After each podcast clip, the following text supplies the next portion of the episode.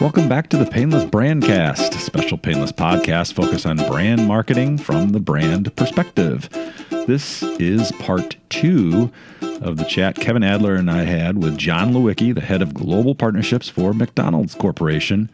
Back in part one, we talked about John's background, some important mentors and advice for him, uh, negotiating skills, and uh, establishing sponsorship objectives, and a bunch of other great stuff. But you're here for part two, right? In this episode, we're going to talk some agency do's and don'ts and things that uh, John looks for from his end.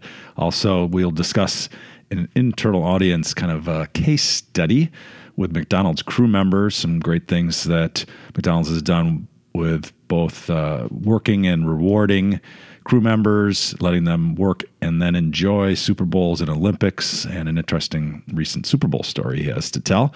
We'll also talk about the future of ownable assets, like the next week's uh, McDonald's High School All America game, that we'll even prognosticate a bit on sponsorships becoming media deals? Is it possible? A quick sponsor note we're being brought to you today by the Neighborhood Marketing Factor Conference coming to Chicago's Wicker Park on April 4th.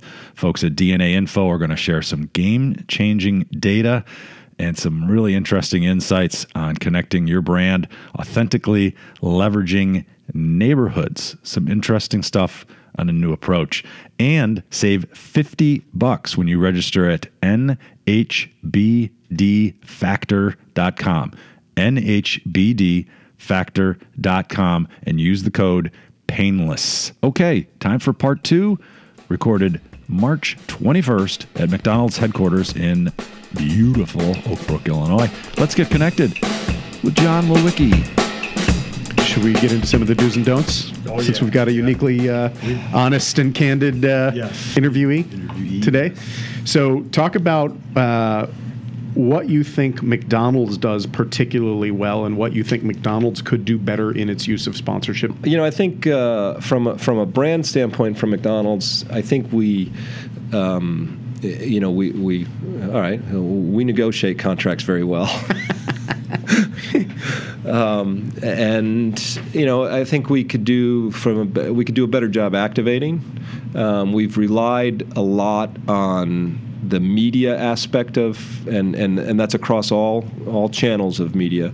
We've relied a lot of that on the on the activation, and I think we can do better. Uh, you know, we're a big system, so it's difficult sometimes to push things through, but um, we can do a little better on really engaging our consumers. We do it well on a local level, um, but on a national level, I think uh, we we could certainly do it better to create a, uh, uh, an integrated program that will be relevant to people.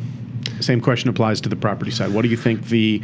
It's a big picture question, but the property community in general. What do you think they're doing well these days? What do you think they need to do better? You know, I again, I still s- s- struggle with, uh, you know, so what what are the properties offering? So it's a question of there's, you know, obviously there's marks, there's there's assets, but the challenge that the properties are having is there's so many points of entry that you don't even need to be associated with the property. So they need to work harder to make sure that their brand is a reason you want to be there because eh, not to pick on the NFL, but you know, I can go to the NFL 17 different ways um, and and be considered official. Um, so the challenge for any property in that position, and, I, and the NFL is a behemoth, so you know they're they're fortunate that way. Um, but the challenge with that is the money. The more I'm involved in paying you, the less I have to actually activate it.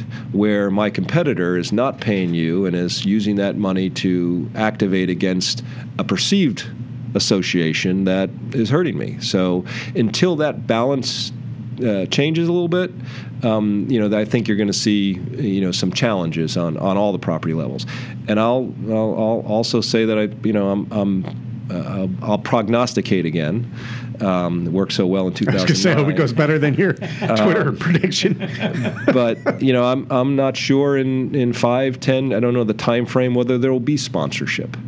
You know, the media landscape is one so expensive, and sponsor, and it's making sponsorship so expensive, or the association.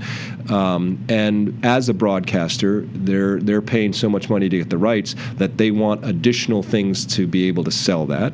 So when you get the broadcaster, I you know I, I see a future where you know the broadcaster is the sponsor, and you you as the media or you as the property or the the brand are going to the broadcaster and getting your rights through them because they they paid so much for it and they're gonna you know, your your value on the on the actual property side is diminished. And some of that's already happening. I mean, we see Yeah, it on the absolutely. local level. You see it on local level, but I think you'll see it on the, you know, especially in the next. We'll see what the next wave of, of rights fees are on the global level of properties and and even the national levels on properties. But you know, when a broadcaster is saying they're selling a competitor the official broadcast sponsor of a an event, when you know it's a challenge. So the message there is really about the properties doing a better job of protecting their partners while at the same time giving their broadcast rights holders the ability to monetize Yeah, what and they've I- paid for the rights. And and and you know, I maybe have a simplistic view. I don't know that they can. Uh, I mean, they're in a they're in they're in a they they're not now. So it there's there's going to be a big you know and, and you, you, you can't give up the dollar. So it's it's I don't know how they can uh, protect. Short of a merger of the broadcast rights and the, Yeah. and the rest of the rights, right? Yeah. Talk a little bit about where you do and don't utilize agencies to support your function here, and then talk about what you think agencies, from your exposure to them, do well and what they need to do better. So from my from my standpoint, again, I think we're somewhat fortunate. We've got obviously we've got an agency roster to do all of our advertising, all of our event uh, marketing aspects, uh, our logistics stuff, but uh, we don't utilize agencies to do any of our negotiations or any of our account management. So we do that all in house. So um, I basically own it, manage the property, and our team, and then we we have the agencies execute, if you will. Um, from, so that that's an advantage from our standpoint. I, I think the agencies, the challenge uh, with the agencies is, and you're starting to see a little bit of the consolidation, is that. Um, the umbrella corporations, if you will, who say we have everything, um, but they really don't, um, because everything costs someone money. So if uh, you come in and say, "Look at us, we've got this plethora of all these different disciplines," but oh yeah, but they, they're going to take my fee away, I, you know. So it's it's that's a challenge, and I think uh, you're going to see a little bit more consolidation with with that. And I think agencies need to be able to walk in with a here's our portfolio. Don't just walk in with here's our portfolio. Oh, by the way, you got you can contact them. Here's our portfolio of what we can do for you within this scope of of, of the work. Um, because as soon as someone tells me, "Here's my portfolio and here's what we can do," and say, "Okay, I want that," oh, well, that's a then you got to talk to somebody separately. Then then I've lost interest. Uh, so less silos on the agency. Yeah, side. you, you, you want to have that one stop shop. You want to if they're coming in and representing it. Right. That's the thing is they're representing it. It needs to happen. Yeah, It's it not needs to that, happen. okay, well, if you need that, then go talk to that person. No, I need you to go get that done. Exactly. Yeah. Yeah. So, as a client side purchaser of agency services, if someone were to break down those silos, do you like the idea of a one stop shop or do you still want the ability to select on a vertical oh, discipline by Oh, I, discipline I, basis? I love the idea of a one-stop shop.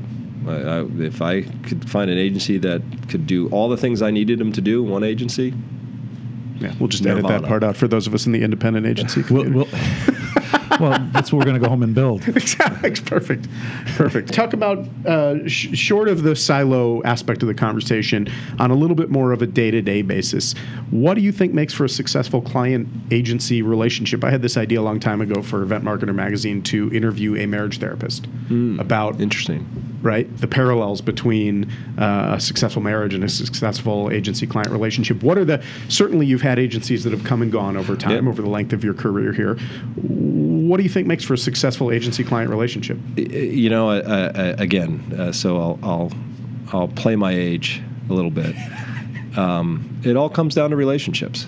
So it's it's the personnel that you put on there, and either it's going to work or it's not. Um, you can have the smartest person in the world and the best agency person in the world, but if they're a acerbic, obnoxious person, it's not going to work. So, and That's yeah, that's why Kevin can't get anywhere. Here, right? exactly. um, but it's it's also you know uh, the, the, the broader step of the relationship. It's not about you know sucking up either. It's you know. Uh, I have no personally. I have no issue with an agency person telling me you're wrong. Um, you know, I think that's their job. Uh, I don't know everything, and we're paying and hiring somebody for that expertise, so they should be able. To, But you don't see that a lot. You see, you know, they dance around to tell people that they're they're smart, and you know, the- a lot of people need their ego stroked. So um, that, that happens, and I'm not sure that's ever going to go away. Uh, but you know, certainly from my standpoint, I'm okay with it, and I think that relationship aspect with the agency that you know they can count on you and they don't feel abused by you as the brand side and i can count on them and know that they're going to deliver uh, on their side that's that's key How many different agencies do you work with right now? I mean, And who are the roster agencies? The- So we have in the U.S. We've gone to this new model with uh, an agency called We Are Unlimited. So it's kind of that one-stop shop that we're talking about. Um, you know, obviously uh, we've DDB and Leo Burnett uh, from a national uh, advertising agency standpoint and global uh, platform TBWA. Um, we've got, and then you get down to our local markets. Uh, we've got Cossette and uh, Moroch and Bernstein-Rein. So all, all in the local market. Um, and then on the event side, you know, whether it be iLuca or GMR or RPMC, these are the agencies we've worked with in the past. So it's it's fairly broad. how many people do you have on your team? You talk about you know taking care of a lot of stuff in house. Yeah, so I uh, um, uh, I have three people who work on my team directly in the space, and then we borrow, if you will. Um, um, people who are project people, so they have other responsibilities, but their project will fall into our our space, and then we utilize them on that particular project. But I've got three people, uh, including myself, who And then what's the math on how many different properties or events and things that are you sponsoring right now? that You have deals with. So we've uh, globally we're with the World Cup and the IOC, um, and then that translate down uh, obviously to the NOCs around the world. Then we have the Olympics and coming up in Korea, uh, World Cup coming up in Russia, uh, Federations Cup coming up in Russia this summer, uh, but Olympics and World Cup next year. So those are heavily laden projects uh, that we're working on. Um, and then we have the uh, McDonald's All American Game, which is next week, which is, uh, and we'll we'll start to move that again. Um, so that's on a yearly basis, um, and then our association with NASCAR and that what that looks like on our races day in and day out, or week in and week out, I should say. Um, the NFL, we're we're currently uh, with them and in, in, a renegotiation. Um, that's it on on what I'm in, involved with. Uh, we we don't have any current because we haven't gone into the cycle. We don't have any current athlete uh, or celebrity relationships. Um, that'll come in as we look at our business plans and what we're looking for for ever, or for um, the Olympics and World Cup. How that'll play in. That's a lot for four people, Yeah, basically. You know, Those are okay. massive, uh, you know, events because you're talking about that. There's not only the activation, sponsorship pieces, but then what's also big hospitality, entertainment. Yeah, pieces we're, that we're, go along we're with that, right? Mean, quite honestly, we're not a huge hospitality company. Um, so we, you know, again, our clients are the 26 million or the 72 million people a day who go into our restaurants around the world. So that's a challenge. Mm-hmm. We, so we don't focus on that as much as some others who are who truly have key customers that they bring in. But we do do a crew program. So in the Olympics, when we uh, go build restaurants, we bring crew from around the world, and we do our kids program that we bring kids in for. So we're, you know, for World Cup, you know, it's a challenge for Russia. The World Cup in 2018, you know, it's 1,408 kids that we, we bring in for the player escort program, um, and then with the with the Olympics, it'll be about 120 crew and another 60 kids that we'll bring in for the two platforms we do with the crew and the and the kids program for the Olympics. So I'm going to ask you to talk a little bit more about the crew program because I think for uh, our listeners, this is a best practices case study. Uh, too many programs in the sponsorship space ignore the internal audience, and I think this is truly one of the gold standard case studies for how to take a consumer-facing sponsorship and leverage it against an internal audience in a really engaging way. Sure, it was you know it was really kind of born out of the the Sydney games in 2000 where we we, we built restaurants in in um, Atlanta and Nagano started in '96, but those were functionally operational programs that we just just dumped a bunch of resources because we didn't know what we were doing at that time. And, and I'm sorry, just to clarify, you're talking about restaurants in the athlete village. Athletes Village and in and around the park. So in, in Atlanta for the games, we built 16 restaurants. So we built them at every venue. We learned not to do that again. um, so then we started going and just building in the park and in the athletes village. And part of our association with the uh, um, with the IOC is to, to to provide food service in the athletes village. So, but you got to somebody's got to work there. Um, so we developed uh, uh, what we call our, our, champion crew program, Olympic champion crew program, where we get we it's a retention, it's a reward platform to reach our crew and managers from around the world, and we send them to the games to work for a week. But they so it becomes our hospitality program. They are there to work. It sounds challenging, but at the same time, they're they've got time off and they get to participate and go to the games. And we host uh, events for them and different things. And uh, you know, to look at Rio, uh, we built a McCafe inside the NBC commissary, um, and we wanted to focus on that since it was NBC and U.S. based. We brought you know 35 people down from the U.S. who went and and worked for five days in that McCafe as a normal course of the job, and then they spent another four days in Rio having wow. fun. So, and how do the crew members qualify? Uh, so we multiple different ways. Again, that freedom within a framework. So give the opportunity. Whether it's uh, we have a bunch of different uh, customer sat scores uh, we look at. We also just uh, recognition from owner operators or regions, uh, and, and, they nominate and go through a different process. Some of it is about retention again and and, and rewarding those folks who have been long term employees and and and good employees. So it's a good mix of getting the right people there, and and again, it's the demographics are fascinating because we've had, you know, 21 uh, year olds and and 68 year olds who crew have participated. So it's it's it's really kind of a neat program, and uh, you know, it's something they would never get to experience. Um, uh, you know, I, I so I have you know, sort of a funny story, I guess. Um, we'll be the judge of that. Yeah, uh, took uh, 50 crew in the United States to the Super Bowl in Arizona. We and we were fortunate, I guess. Um, the hotel we were staying at was the hotel where the Seattle Seahawks were staying and their entire organization. Um, so we had this crew, and, and all of a sudden there were a bunch of people out saying, "Hey." I'll buy your tickets. I'll buy your tickets. Now, these are crew people. Um, and so we had a dilemma and talking to our HR and, and, and our folks were there and saying, you know, we're going to, you know, and it was sort of an interesting conversation is uh, we're going to fire, if these people sell their tickets, we're going to fire them. And I'm like, all right, so understand what you're saying. Um, you know, the, the, this, and, and I, we, we had seen it and they, they had reported back to us that, you know, for a ticket to the, to the, to the game, these and they, and they were pairs, so each person got two tickets to bring a guest. So two tickets, they were being offered as much as fifty six hundred dollars a ticket. Wow. So you know, for these crew people, that that could be life changing, and not one did it. Really? And That's we fantastic. pulled him afterwards because we all had him on the bus, take him to the game. We said, "So uh, I just got to ask you a question, because uh, I don't know." um, so none of you, you were, Did you get approached, and everybody got approached because uh, they were on there looking with the players and all this other stuff uh, for tickets. And I said, so nobody, and to a person, this is a once in a lifetime opportunity. Mm-hmm and I'll never get to be able to do it again. So I'm not. I wasn't. It didn't matter how much they offered me. wasn't going to do well, it. I think that's something honestly, like those of us that work in this space, and you get to go down in the field, yeah, and sit in the suites, and go it, backstage. It's, it's right? road to us. It, it's yeah. not as big of a deal. You have to remember that that sometimes it's even the people in the 300 level at the United Center or whatever.